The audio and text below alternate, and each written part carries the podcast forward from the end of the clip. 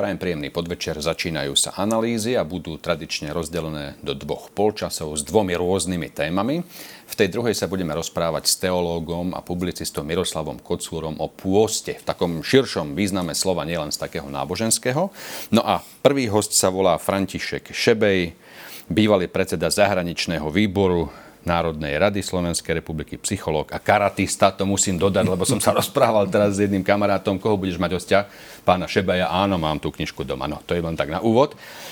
Ale o vážnejších veciach sa budeme rozprávať. O rok v tomto čase, začiatkom februára, môže byť svet vystavený veľkej skúške, keď trošku tak jemne preháňam, pretože v Bielom dome opäť môže byť Donald Trump. Sú na to všetky predpoklady, tak to naznačujú aj prieskumy, taká tá dynamika vývoja v Amerike. No a on opäť, samozrejme teraz prikladá podkotol počas kampania a cez víkend mnohí so zdesením počúvali jeho slova ku partnerom v NATO, že vy zlí neplatiči, ja vám dlho hovorím, platte a keď nebudete, ja vás nebudem chrániť a ešte vás aj podhodím Putinovi. Trošku som to parafrázoval, no ale zhruba takto to vyznelo. Čo vy na to v takom širšom kontexte, nie je to nič nové, však on toto dlhodobo rozpráva, ako tieto slova ste si vyhodnotili vy?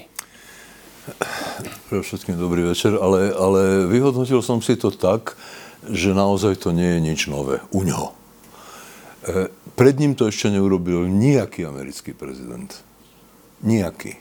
Ale on je, on je tou myšlien, myšlienkou, ako, ako, ako by sa, povedal by som, že vzdať sa toho záväzku, ktorý má majú Spojené štáty v rámci Severoatlantickej aliancie. On je tým posadnutý.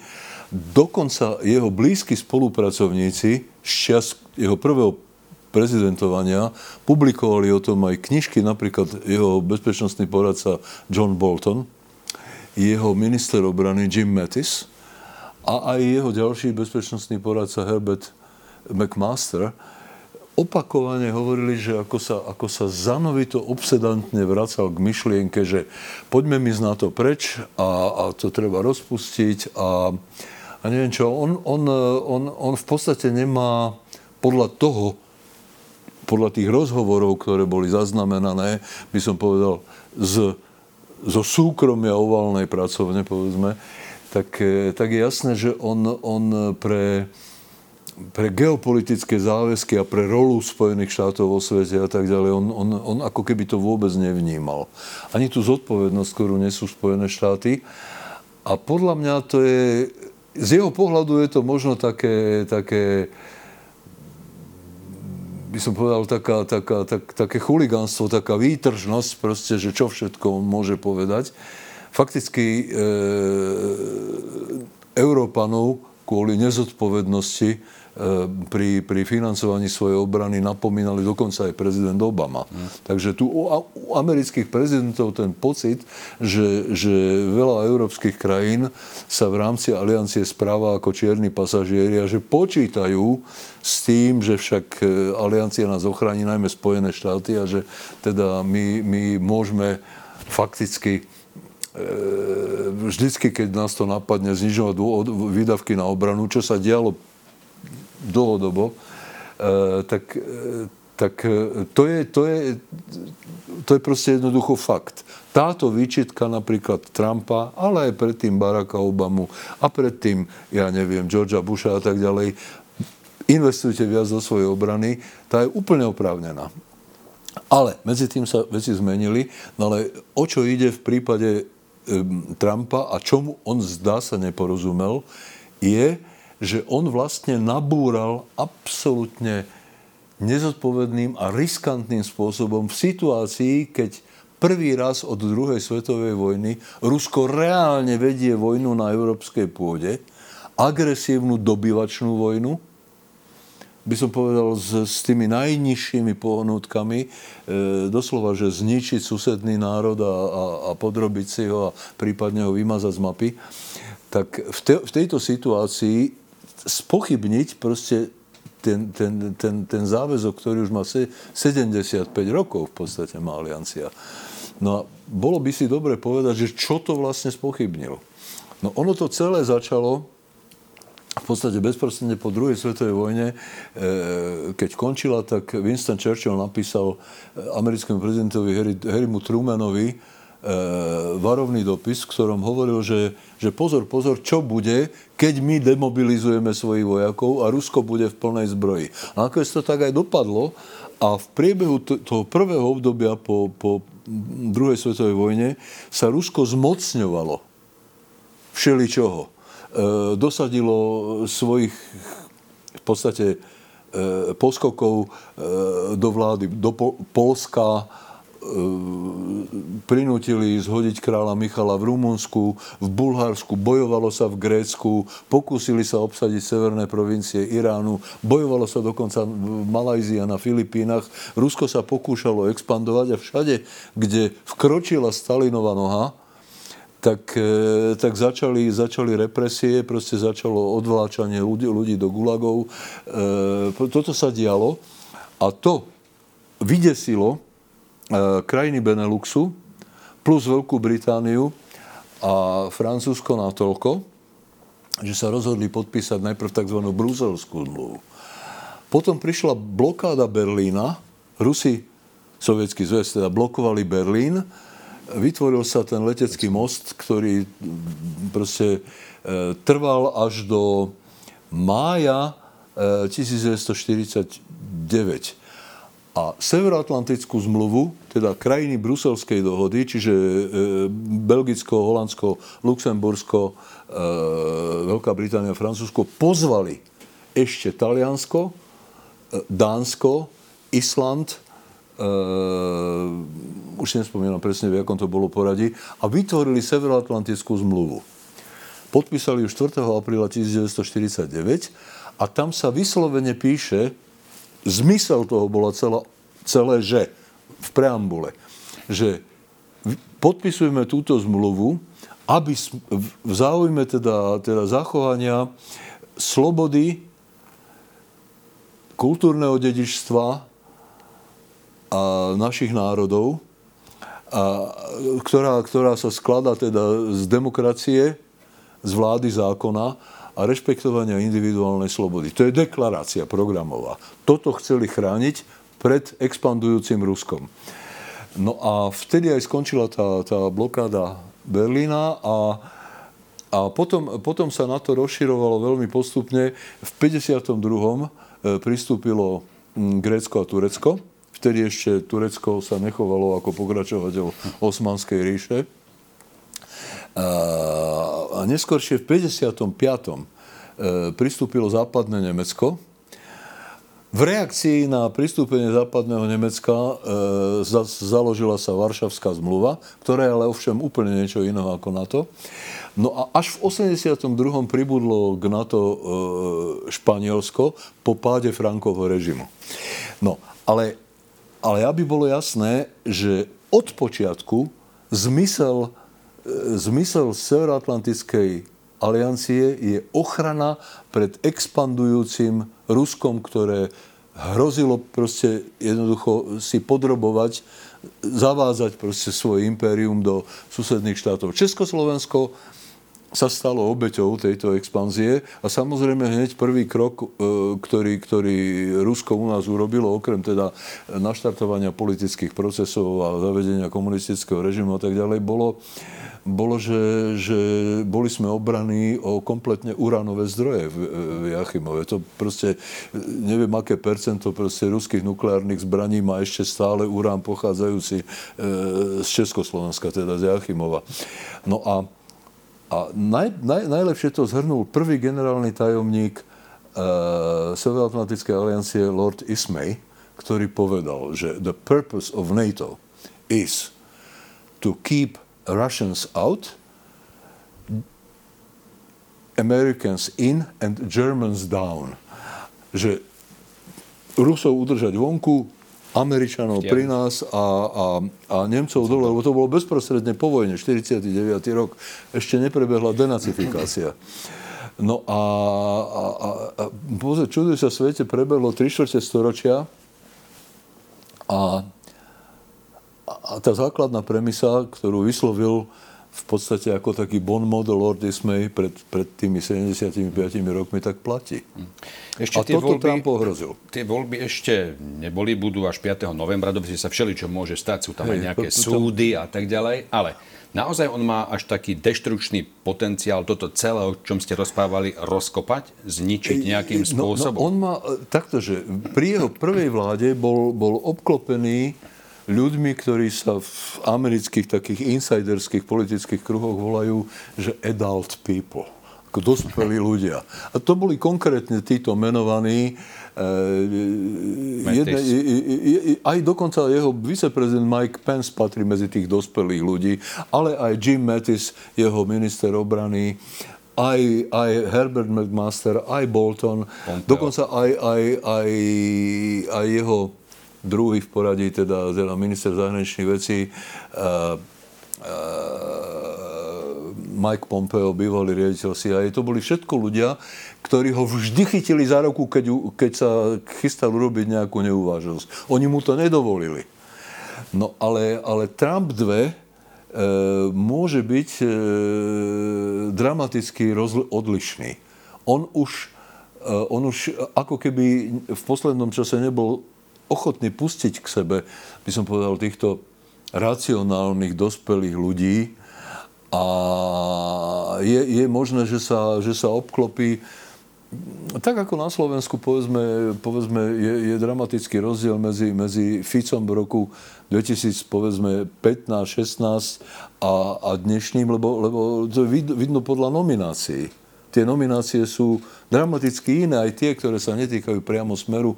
E, v podstate, budem to ilustrovať na nevinnom príklade, no tak je isté veľký rozdiel, či je ministrom kultúry Marek Maďarič alebo, alebo e, pani Šimkovičová. To je dramatický rozdiel. No a je možné, že, že presne takáto metamorfóza, takáto zmena je, dokonca je to pravdepodobné, že sa odohrá aj s Donaldom Trumpom. On sa, on sa v, tej, v tom svojom by som povedal, kšeftárskom, nezodpovednom pohľade na svet proste zradikalizoval a navyše jeho nejakým magickým spôsobom priťahujú, priťahujú tie negatívne postavy e, moderného sveta. E, vyslovene, že diktátori a, a, a, a skutočne e, ako, ako totalitné obludy ako Kim Jong-un a, a Putin, ktorých nazýva fajn chlapíkmi, v podstate to, toto je problém, lebo mimochodom nie všetko, čo Donald Trump napáchal vo svojom predchádzajúcom období, bolo vyslovene zlé a negatívne. Urobil z môjho pohľadu e, niekoľko vyslovene že racionálnych krokov, najmä na Blízkom východe vyjednal, ja neviem, v podstate dohody medzi Izraelom a, a arabskými štátmi v zálive a tak ďalej. Ale e, je taká celkom reálna obava, alebo prognóza, alebo predpoveď, že Trump číslo 2, ak sa dostane do, do Bieleho domu, bude, bude iný, o mnoho nezodpovednejší, o mnoho nezo, ne, nebezpečnejší Trump. Čo sa to stalo s republikánskou stranou, stranou Regana, ktorá čo si znamenala a aj jej môžeme vďačiť za svoju slobodu v podstate, že sa dostala až sem. A čo sa to deje povedzme s demokratickou stranou, ktorá zo svojho stredu dokáže vygenerovať povedzme Joe Bidena, na ktorom už vidieť vek, veľmi jemne povedané. Áno, veľmi jemne podobal. No tak e, e, Joe Bidena oni, oni by som povedal, e, nedokázali odložiť. Najprv budem komentovať demokratickú stranu tak e, demokratická strana veľmi racionálneho Harryho Trumana, ktorý, e, ktorý spolu zakladal Severoatlantickú alianciu, teda on bol, on bol ten, ktorý o tom rozhodol, a demokratická strana Trebars, aj neskorších demokratických prezidentov, ako bol John Kennedy alebo e, ako, ako, ako bol Bill Clinton. Proste to, to je dramatický rozdiel oproti demokratickej strane dneška, kde, kde postupne Jednak je to, je, to, je to tak trochu gerontokratická strana. Veľká časť aj senátorov, aj, aj, aj členov snemovnej reprezentantov za demokratickú stranu sú vlastne starí, starí ľudia, starí chlapia a staršie dámy, e, ktorí sa pevne držia v podstate e, tých pozícií. A jednak, jednak časť demokratickej strany uletela úplne na, naľavo. Uletela až k nejakému uctievaniu komunizmu a, a, a k, k, k islamizmu a, a naozaj e, v podstate až k nepriateľstvu voči, voči západu ako takému, voči, voči, voči podstate Ameriky, voči slobo, slobodnému podnikaniu, voči kapitalizmu a tak ďalej. No a na druhej strane republikáni, tam, tam, tam nadobudol budol obrovský vplyv proste tí jeho Najprv to bolo, že to boli tí evangelikálni, eh, by som povedal, veriaci ľudia, ktorí, ktorí boli takí, že staunch supporters proste Donalda Trumpa. Ale eh, teraz, sa, teraz, teraz je tam, je, je tam, je tam tak, taká čudná psychologická zmes e, proste tých tzv. MAGA, Make America Great Again, proste republikánov, ktorí sú No pripomínajú tak trochu svetkov Matovičových. Proste v, v, v, by som povedal, aj duševným obzorom, aj, aj, aj teda politickou agendou. E, a tí, a proste tí určite nie sú, nie sú nadaní nejakou veľkou mierou geopolitickej zodpovednosti. Ako vidno, teraz, keď je potrebné napríklad schváliť pomoc pre Ukrajinu a a Izrael a, a vôbec tak, tak, tak to celé, celé, celé viazne vlastne na, na Trumpovských republikánov, ktorí, ktorí oživujú vlastne ten, ten izolacionistický reflex, ktorý, ktorý v Amerike je, je, je opakovane prítomný. To, to už, už otcovia zakladatelia mali, mali proste tá Monroeová doktrína, oni už mali, mali vtedy ten tik, že nepleťme sa my do sveta, my tu nás si, si vystačíme. A zaujímavé, že toto presne, strašná analogia je medzi tým, sa stalo po prvej svetovej vojne, keď ešte Woodrow Wilson proste sa cítil povinný ako na strane výťazov proste po prvej svetovej vojne akože spolu vytvárať ten zvyšok sveta a cítiť za ňo zodpovednosť. A potom sa Amerika vrátila k izolacionizmu a vlastne pustila všetko z ruky a, a by som povedal, svet sa ocitol bez Pax Americana a, a narastol fašizmus a komunizmus so všetkými expandujúcimi ambíciami, ktoré, ktoré neboli zvonka ničím ovplyvňované. Mnohí pozorovateľia hovoria, že situácia na svete celkovo nie je dobrá. Opäť veľmi jemne povedané. Vojna na Ukrajine, Izrael obklúčený nepriateľmi, Čína číha okolo Tajvanu, že by mohla udrieť množstvo konfliktov je lokálnych v Afrike, ktoré Európan možno ani nevníma. A ktoré sú dosť vážne. Vážne. Niektoré.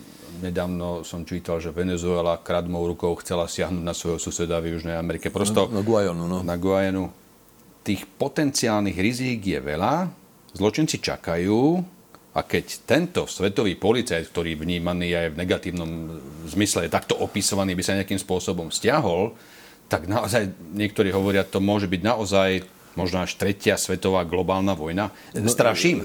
Nestrašíte. Je to, je to, je to stále častejšia stále častejšie spomínaná možná alternatíva. No treba si uvedomiť, že, že, že v podstate ten genocídny úmysel Hamasu voči Izraelu, lebo to je genocídny úmysel. Hamas nemá v pláne žiadne spravodlivé riešenie palestínskej otázky. Hamas chce vyvraždiť Židov.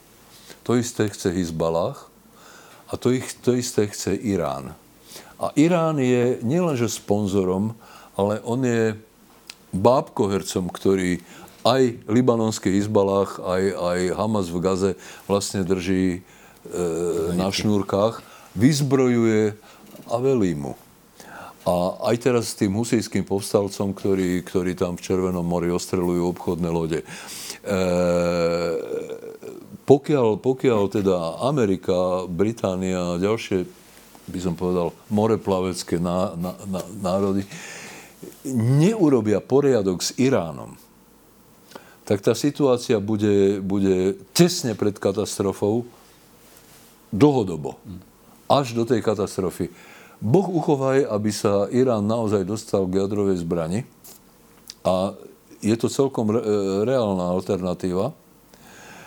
E, tak, tak je celkom reálne, že ju použije prvý raz od druhej svetovej vojny, že ju použije proti Izraelu, lebo, lebo to sú náboženskí fanatici, ktorým je v podstate jedno, akú škodu spôsobia vlastnej krajine, keď naplnia nejaký cieľ, ktorý oni považujú za Boží. A tu nám treba povedať ale na, na adresu Trumpa, o ktorom sa rozprávame, že pozor, pozor. Trump bol ten, ktorý vypovedal e, ten e, Irán deal, proste tú jadrovú zmluvu s Iránom, čo bolo jediné rozumné, čo mohla Amerika urobiť z môjho pohľadu, lebo to bola taká zlá zmluva, ktorá v podstate umožňovala Iránu beztrestne ďalej, nezabranila mu vôbec konštrukcii jadrovej zbrane, ale vrátila mu všetky finančné prostriedky. A tá zmluva zrušila sankcie, tá zmluva sa umožnila Iránu okamžite tie uvoľnené stovky miliard proste investovať napríklad do občianskej vojny v Sýrii, do vyzbrojovania Hizbaláhu a do robenia neplechy po celom svete. Vrátane napríklad Južnej Ameriky a Venezuely a podobne. Mm. Čas sa nám kráti. Ako by mala Európa reagovať na to, že sa môže naozaj do Bieleho domu vrátiť Trump? Niektorí hovoria, už teraz konajme, teraz niečo robme, pripravujme sa na to, aby sme potom neboli zaskočení, vytvárajme nejaké spoločenstva. Niektorí hovoria, vytvárajme možno nejaké úvahy o akejsi európskej armáde. Čo by mala robiť? E, e, Európska armáda je brutálny nezmysel, nedokážeme ju zorganizovať. O, to, o tom rozprávame už dlho, len rozprávame. Ale určite treba, aby všetky európske krajiny a ja viem, že čím je to ďalej od Ruska, ako povedzme také Španielsko, alebo Francúzsko, alebo e, Portugalsko sa necítia byť ničím ohrozené. Ako to Rusko je ďaleko, Moskva je ďaleko, Putin je ďaleko, to je v podstate len nejaká figurka zo správ. A, a samozrejme pobaltské krajiny, Fínsko, Švédsko, my, nechápem prečo nie Maďarsko, ale my, my sme pochopili, že treba sa vyzbrojiť pre tú alternatívu. Že ak nechceme byť obeťou ďalšou, tak musíme byť silní, aby sme ňou neboli. Akože že toto by mala Európa urobiť a aj keď, to, aj keď to Trump takým neogabaným spôsobom proste e, e povedal, tak ale presne to treba urobiť. Európa musí vojensky zosilnieť európske krajiny. A ako to nie je jednoduchá vec, pretože potrebuje naštartovať zbrojovky, potrebuje naštartovať e, e, výrobu munície a tak ďalej. A tie, tie podniky, ten, ten priemysel e, bude váhať to rozbehnúť, pokiaľ nebude mať, by som povedal, reálny prísľub, že to aj dostanú zaplatené. Teda, že, toto musí robiť Európa a samozrejme, že musí sa vrátiť k podstate, musí pochopiť opätovne aj európska politická trieda, či už je to naľavo alebo napravo, musia pochopiť, že, že pozor, že, že naša politická podstata je Severoatlantická aliancia a nie nejaký episment proti Rusku. Posledná otázka, úplne krátko odpovedal, poprosím, povedal som, že tých volieb je ešte ďaleko, všeličo sa môže stať. Ako to na teraz odhadujete niekoľko mesiacov pred tým 5. novembrom? Tak podľa mňa, podľa mňa je, je... Ja by som si napríklad prijal, aby, aby tú republikánsku nomináciu získala Nikki Haley. To je bývalá reprezentantka ja. Spojených štátov pri OSN a je to veľmi, veľmi proste rozumná, rozhľadená, správna e, politička, bývalá guvernérka Karoliny, Južnej Karoliny. Ale je pravdepodobné, že republikánsku nomináciu získa Trump považujem za nepravdepodobné, že mu súdy zabránia v kandidovaní a je skoro isté, že, že demokratickú nomináciu získa Joe Biden. Takže budeme mať súboj medzi Bidenom a Trumpom, ktorý takto zo vzdialenosti, by som povedal, desiatich mesiacov, e, vyzerá, e, vyzerá no nerozhodne, alebo, alebo, alebo veľmi tesne a nemusí byť tesný. Hmm nemusí byť tesný, veľmi ťažko niečo prognozovať v tejto situácii. Ale hovorím, že treba sa pripraviť na, na viacej, napríklad keď aj nie na Trumpa, tak na viacej izolacionistickú Ameriku. Lebo, lebo, lebo aj čím mladšia generácia, tým menej chce byť v Amerike zaangažovaná vo svete. Ďakujem veľmi pekne, že ste prišli, sme sa mohli porozprávať a niekedy počas leta sa opäť môžeme zísť, už to bude také trošku narysovanejšie viac a možno vtedy budeme múdrejší. František Šebe, ďakujem pekne. Ďakujem aj pekný večer. Analýzy sa ešte nekončia, tak ako som na úvod avizoval, po kratučkej prestávke sa budeme rozprávať o takom širšom význame slova pôst. Analýzy pokračujú, hostia sa vymenili. Vítam teológa a publicistu Miroslava Kocúra. Dobrý večer. My, keď sa rozprávame v štúdiu, tak majú tie naše témy taký náboženský presah, preto vás aj volám, ale rozprávame sa nielen o tom. Vždycky je dobré nezostať v nejakej krabičke, ale vnímať svet v takých rôznych pestrých, širokých vrstvách, ako, mu to, ako nám to umožňuje. Pôst. Kročili sme do tohto obdobia on má hm, pôvod, povedzme, v nejakých náboženských e, knihách, teóriách, vyvíjal sa postupom času, že v krátkosti, ak by sme si vedeli povedať, aká bola jeho prapodstata, ako to vlastne vôbec vzniklo, o čo išlo otcom zakladateľom, ak to tak môžem povedať. Tak ono, všetky tie posvetné e, knihy monoteistických náboženstiev sa zaoberajú tou, tým obdobím pôstu ako odriekania, prípravy, e, cvičenia vlastnej vôle a takej nejakej uzobranosti, ktorá má pripomínať človeku tie Božie dobrodenia. Je to spojené s nejakými e, významnými obdobiami alebo momentami z dejín spásy, z biblických dejín alebo z dejín konkrétnych náboženstiev ako v islame napríklad. Ale vlastne ten 40-denný pôst je v židokresťanskej tradícii spomienkou na to 40-denné 40-ročné eh, alebo 40-denné vždycky obdobia 40 rokov putoval biblický Izrael podľa rozprávania po púšti, kým sa dostal z krajiny otroctva z Egypta do svojej zasľubenej zeme. Ježiš sa postil tiež 40 dní, kedy odolával pokušeniam predtým, ako mal splniť svoju pozemskú misiu. A teda potom neskôršie sa práve tento to číslo 40, to je vlastne z biblickej tzv.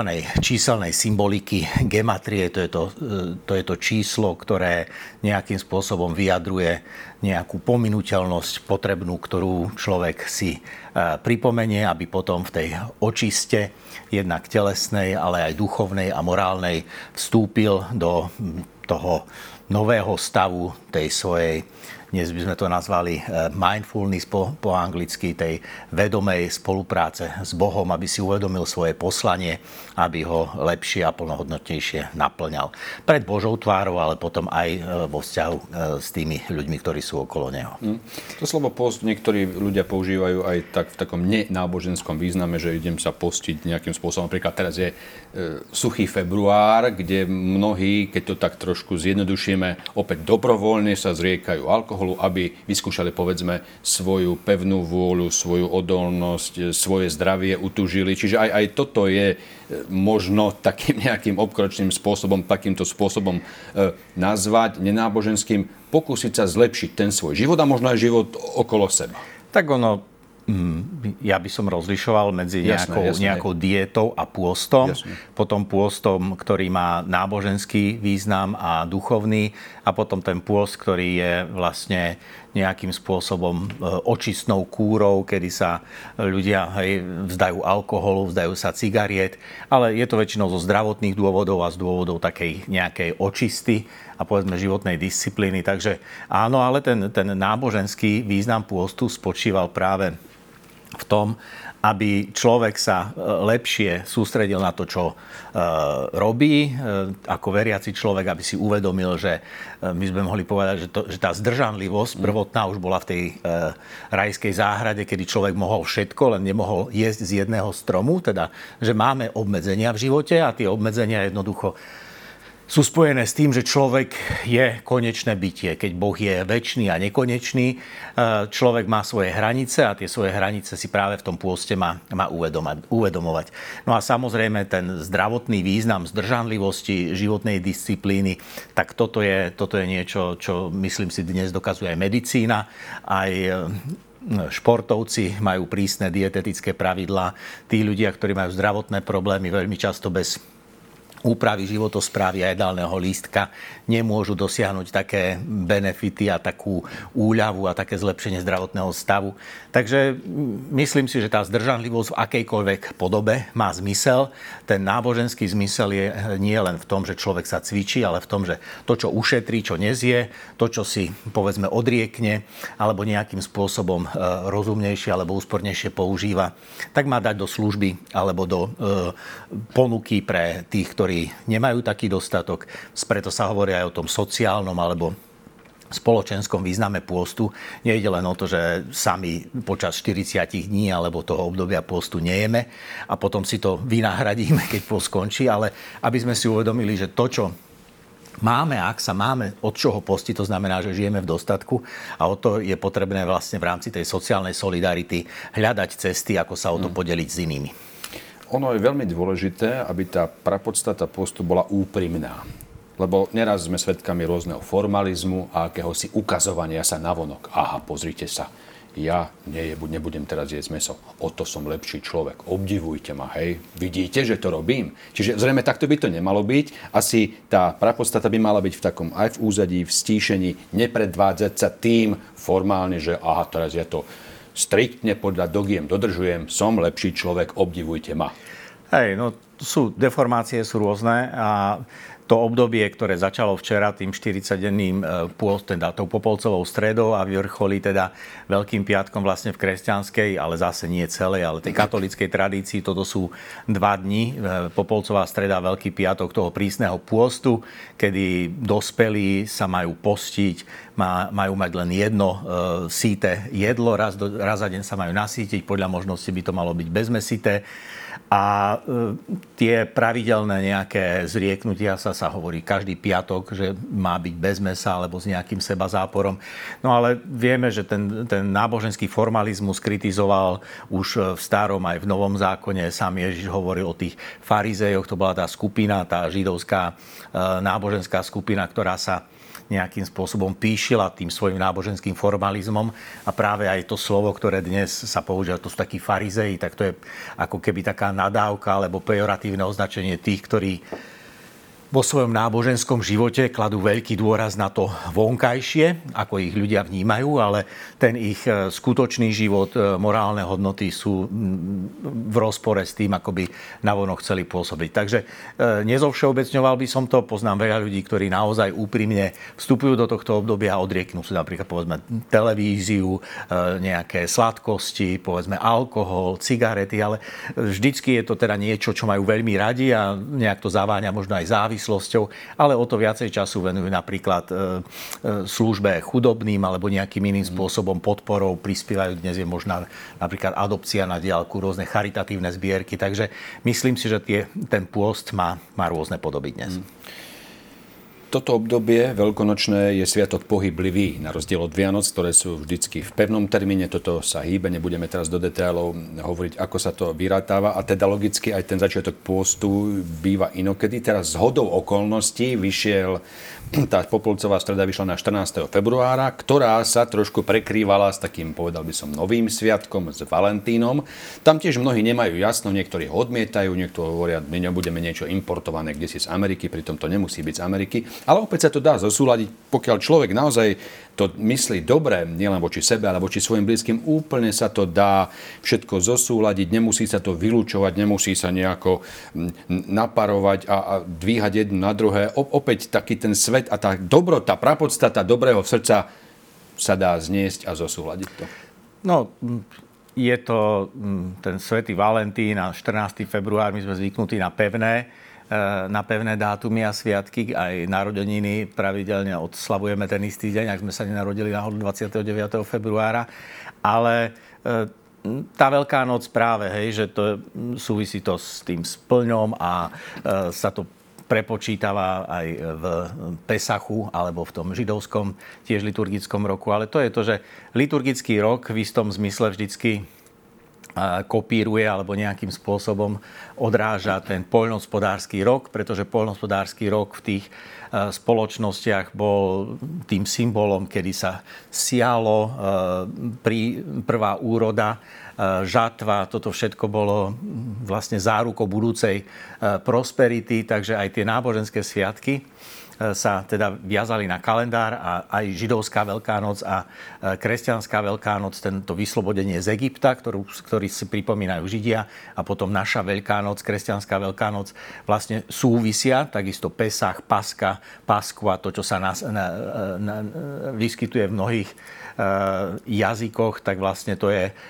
ten prechod, pánov prechod, ktorý prechádzal cez Izrael v Egypte. Takže toto je, e, toto je, že ten kalendár naozaj je jedna vec a druhá vec je, že e, ako sa k tým, e, k tým sviatkom a k tým dátumom postavíme.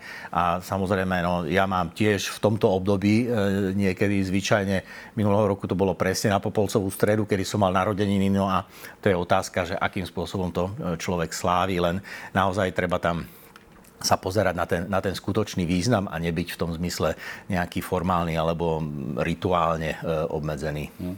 Ja som si naštartoval teraz túto mašinku kvôli tomu, že tu mám jeden text zo včerajšej homílie pápeža Františka v Ríme, práve pri tejto príležitosti. Trochu z neho zacitujem, lebo to bolo dlhé, len takú čas som si to poznamenal. Sme ponorení do sveta, v ktorom sa všetko, dokonca aj naše najintímnejšie emócie a pocity musí dostať na sociálne siete. Ale ako to môže byť verejné toto, čo nevychádza zo srdca? Aj tie najtragickejšie a najbolestnejšie zážitky riskujú, že nebudú mať tajné miesto, kde by sa dali ochrániť. Všetko musí byť vystavené, odhalené, vydané na pospas chvíľkovému klebeteniu. Ako táto myšlienka na vás pôsobí v takom širšom kontexte pôstu a toho moderného sveta, moderných technológií, ktoré sú všade okolo nás. A neraz nám nepomáhajú, ale deformujú nás a vnášajú medzi nás nepokoj, zvady, hádky. Hej. My si pamätáme, keď aj televízia bola považovaná za niečo, čo ľudí odsudzuje a že pozeráme a trávime veľa času pre televíznou obrazovkou. Dnes sociálne siete a displeje mobilných telefónov vlastne prebrali túto úlohu.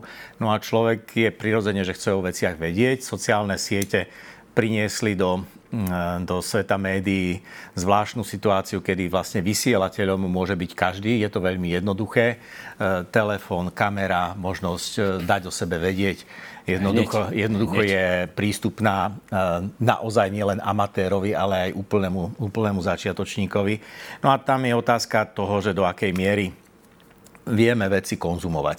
A to je to, že to je otázka spotreba hej, a otázka nejakej a, a vytvárania. Hej. My sme mali to slávne ja si spomínam, že menej, menej troviť a viac tvoriť. A tá otázka tej tvorivosti a pasivity a konzumu je niečo, medzi čím dnes e, jednoducho osciluje náš život. Asi pred troma týždňami bolo aj vypočúvanie e, Marka Zuckerberga ako zakladateľa, majiteľa e, spoločno, no, spoločnosti dnes Meta, predtým Facebooku. Bol tam aj čínsky zástupca TikToku v Spojených štátoch a ukazovali vlastne tú zodpovednosť za obete, ktoré boli sociálnymi sieťami privedené k nejakému zúfalému skutku. Boli tam rodičia, deti, ktoré spáchali samovraždu alebo sa dopracovali až k nejakému seba poškodzovaniu. A títo rodičia tam vystupovali ako žalobcovia, že keby vedeli o tom zhubnom e, pôsobení sociálnych sietí, tak by tým deťom tie prístroje nedávali, ale naozaj tak ako fajčenie bolo isté obdobie moderné a dnes už vieme o tom zhubnom pôsobení, tak aj tu nám treba povedať, to možno František chcel povedať, že e, to rozumné konzumovanie aj spotreby tých sociálnych sietí, e, postoj ku tomu, čo je intimné a čo, čo je verejné, čo chceme o sebe povedať a čo nemusíme o sebe podie, povedať. Keď na začiatku, aj ja keď som, keď Facebook začínal, tak som to e, používal ako súkromný kanál na zdieľanie, nemusel som posielať fotky 20, 20 mailami, ale som to šeroval medzi kamarátmi dnes svoju e, sociálnu sieť používam takmer výlučne na komunikáciu o spoločenských alebo o verejných udalostiach. Je to otázka rôzne, rôzna miera bezpečnosti, mm. viditeľnosti. Tie okruhy, tam sa asi zdá, že treba aj túto gramotnosť na sociálnych sieťach vedieť, využívať, dávať to, aby sme nebrojili voči, voči niečomu, čo má byť v službe človeka. Ale tam je zase aj to, čo je ten pôst z greckého slova askeo.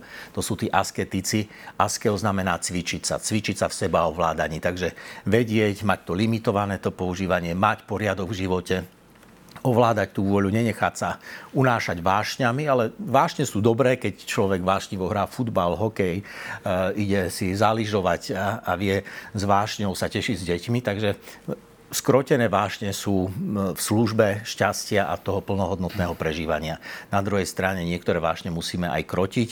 To je tá hnev, nenávisť, zlosť. Takže tie negatívne emócie, na to je dobre ten, ten pôst využiť, aby človek ovládal to, čo, čo ho môže zmiesť. A, takže to sú to je moja interpretácia toho, čo ste práve počuli. A presne že... na to nadviažem. Ja tiež som z okolností na Facebooku čítal, že jedna, jedna osoba nepoznáme, ale hovorila, ide post a ja sa zavezujem a napísala, v tomto období vystrihať sa ľuďom, ktorí presne šíria okolo seba agresivitu aj cez sociálne siete, cez médiá, zlí politici, ktorí nahovárajú na zlé eh, chrapúnstvo, eh, kradnutie, prosto vnášajú toľko zlá negativity do, nášho, do našich životov, či chceme, či nechceme. Pokiaľ to bude možné, ja sa im nejakým spôsobom budem snažiť vyhýbať. Nedá sa to úplne, samozrejme, je to okolo nás, ale aj toto môže byť zjednoduše povedané, ak, akési vnímanie pôstu, nie v tej prapodstate náboženské, ale, ale tiež zdržať sa alebo príjma, prijať k sebe niečo zlé, čo, čo ma zaťažuje, čo ma na, naplňa negativitou, nabáda k zlosti, k závisti, ku agresivite. Toto je veľmi veľká výzva pre nás ako spoločnosť, myslím Hej. si. Ja si myslím, že to rozšírenie chápania postu je naozaj dnes potrebné spojiť aj s tým verejným eh, prostredím a tou eh, kultúrou komunikácie. Vlastne tá láska k blížnemu sa prejavuje cez ten rešpekt, eh, kultivované, otvorené, ale rešpektujúce vyjadrovanie svojich, svojich názorov.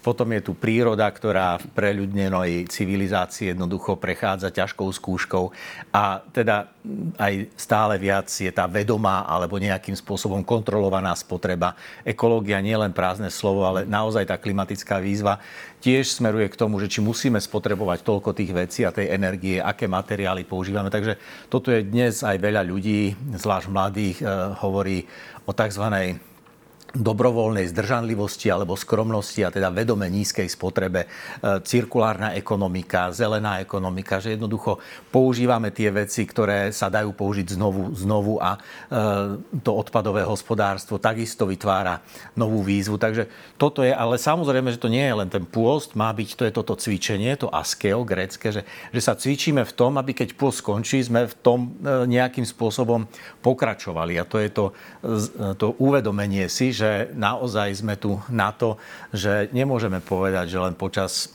nášho života si chceme užiť, že vždycky to bolo, starí rodičia chceli, aby sa ich deti mali lepšie a potom ich vnúci, vnúčatá. Dnes sme v, takom, v, takom, v takej fáze, ako keby každý si chcel užiť hneď teraz a to slovenské vyjadrenie po mne potopa. A toto vedomie tej civilizačnej zodpovednosti, že my stojíme tu na, na tejto zemi vďaka tomu, čo dokázali generácie pred nami a že chceme aj našim deťom, našim e, nástupcom, potomkom zanechať e, zem, na ktorej sa bude dať e, dýchať a spoločnosť, kde sa budú ľudia navzájom rešpektovať, kde aj slabí, aj chorí, aj tí chudobnejší budú naozaj zažívať dôstojnosť a prijatie. A toto je naozaj výzva toho pôstu, ktorý nie je, nie je len formalitou, ale má byť niečím transformujúcim, čo človeka naozaj privedie bližšie k nemu samému, k jeho dôstojnosti a cez tú vlastnú dôstojnosť, či už je to z náboženských, duchovných alebo nejakých iných dôvodov, aby z toho profitovali, aby sa tá naša spoločnosť naozaj kultivovala a posúvala. Hm. Zrejme toto obdobie je aj možno šancou naprávať možno naštrbené medziludské vzťahy, povedzme v rodinách, medzi kamarátmi, medzi kolegami. Možno aj takýto cieľ si vytýčiť, že, že zdržím sa takého, pokiaľ je to možné v mojich silách, takého nejakého zlého, a, a pokúsim sa možno obrusovať hrany a toto obdobie možno aj takýmto spôsobom nejakým využiť aby aj z tohto obdobia, sme potom vyšli trošku lepší, bližšie k sebe a potom ďalej to rozvíjali, nie tým 40-dňovým obdobím sa to skončilo a potom sa vrátime do starých kolej. No, no určite, ja v tejto súvislosti prišiel na môj starý otec, on mal nejaké ťažké zranenie a bol v nemocnici, on stále mal fajku ale bol nejakých 6 týždňov v nemocnici a povedal, tak 6 týždňov som nefajčil, tak už teraz prečo by som začínal? Však už som, že jednoducho zlomil to a, jedn, a, a prestal. Hej? Že, že vlastne aj ja poznám príbehy ľudí, ktorí suchý február minulého roku zažili a už nikdy viac potom a zostali abstinentmi. Hej? Že zažili ten benefit toho, toho života bez alkoholu, bez tých e, víkendov, kedy boli pod vplyvom a potom ďalšie 3-4 dní sa z toho dostávali, ale zase bol piatok a zase hej, v tom jednom, v jednom kole. Takže áno, toto je pravý zmysel pôstu, že sa zmeníme a že tento čas tohto, tejto reflexie, uzobrania, vieme, že ten svet je rozkolísaný, svetové konflikty, klimatická kríza, aj nám sa deje niečo, okolo nás veľa ľudí, ktorí napríklad nemajú prácu, sú chorí, sú sami. Takže toto je, toto je ten zmysel pôstu, aby sme sa naštartovali do tej každodennosti a to neznamená, že máme byť milí a zdržanliví len počas tohto 40-denného obdobia, alebo dokonca len tí, ktorí chodia do kostola, alebo veria v ten náboženský význam pôstu, pretože ten pôst je vlastne takým civilizačným odkazom, že človek nemôže mať všetko a je lepšie, keď tie veci, ktoré má, užíva s mierou. Mm. Toto obdobie mnohí využívajú aj na také stíšenie sa a samoštúdium. Poznám takých, ktorí v hovoria, že vtedy chcú čítať knihy, vzdelávať sa buď vo svojom odbore alebo v nejakých takých blízkych disciplínach. Povedzme, vy počas tohto obdobia doplňujete svoje vedomosti a vzdelanie teologické alebo po nejakých blízkych knihách z blízkych disciplín siahate, aby ste opäť trošku možno rozvinuli tú svoju danosť e, ľudskú? No tak e, ja samozrejme, ale nie len v období pôstu, ja si myslím, že e, ide ide o to, aby keď máme ten vodický preukaz, aby sme si ho udržali, tak už nemusíme cvičiť, je to také vedomejšie, ale ja teraz, e, či nejaké predsavzatie, no áno, tak je to také jednoduchšie viac sa venovať e, rodine, deťom, stráviť s nimi ten aktívny čas, to je to, čo ja by som chcel e, zvládnuť, pretože áno, dospievame a tá rutina rodičovská je tiež nebezpečným pokušením, takže naozaj toto je, toto je toto je moje predsavzatie, no a to štúdium to skôr beriem, že to je taká moja práca, takže to si nemôžem dovoliť teda pracovať len počas pôstu. Máte prehľad zhruba, ako je to po Slovensku, povedzme aj v malých farnostiach, lebo Slovensko je pestré a často sa hovorí, že to nie je len Bratislava alebo Košice alebo Banská Bystrica. Neraz e, sa žije, ťažko žije aj, aj v malých okrajových regiónoch ako sa tam darí toto pochopiť, aby to naozaj nesklzalo k takému tomu formalizmu, ako sme hovorili, že prídem niekde len pekne oblečený a dívajte sa na mňa, toto je tá podstata mojej, mojej osoby, na úkor toho duchovného, povedzme. No, treba povedať, že pôs si môžeme dovoliť, ak, ak sa máme čo zrieknúť. E, v tých krajinách, e, kde je ten hmotný blahobyt nižší, ale aj na slovenských regiónoch, kde tí ľudia naozaj majú problém prežiť, e, ten ich pravidelný príjem je limitovaný, no tak tam, tam sa zriekať, tak je to veľmi ťažké. No ale je, je pravda, že to posvetenie napríklad na východnom Slovensku je veľmi často v tej zvlášť tej e, východnej tradícii zaužívané svetenie pokrmov, to je počas veľkonočnej liturgie e, prídu tí ľudia, ktorí sa dlho teda zdržiavali a končí ten pôst, tak donesú také povedzme zákusky, chlieb alebo tie typické produkty, šunku, vajíčka. To som zažil u svokrovcov v Humennom, takže potvrdzujem. Áno, hej, takže tak to je posvetenie, to je tá veľkonočná pascha, takže tamto a to je práve sa ukazuje, že áno, sme vďační za to, že máme čo jesť, že máme tento, tento dostatok. Tí ľudia, ktorí si to nemôžu že, že ten ich rozdiel medzi tým každodenným životom a pôstom nie je až taký veľký, no tak treba si, toto je to, čo my si môžeme uvedomiť, ale ten, ten rituálny význam pôstu, kedy sa napríklad počas bohoslužby e, spievajú iné piesne, keď je napríklad zahalený oltár v, v katolickej liturgii, že, tie, že aj tie liturgické piesne, texty, aj biblické čítania naozaj nasmerujú človeka na tú, na tú potrebu toho vnútorného, sa to hovorí o tom, o tom vnútornom obrátení, tej vnútornej zmene.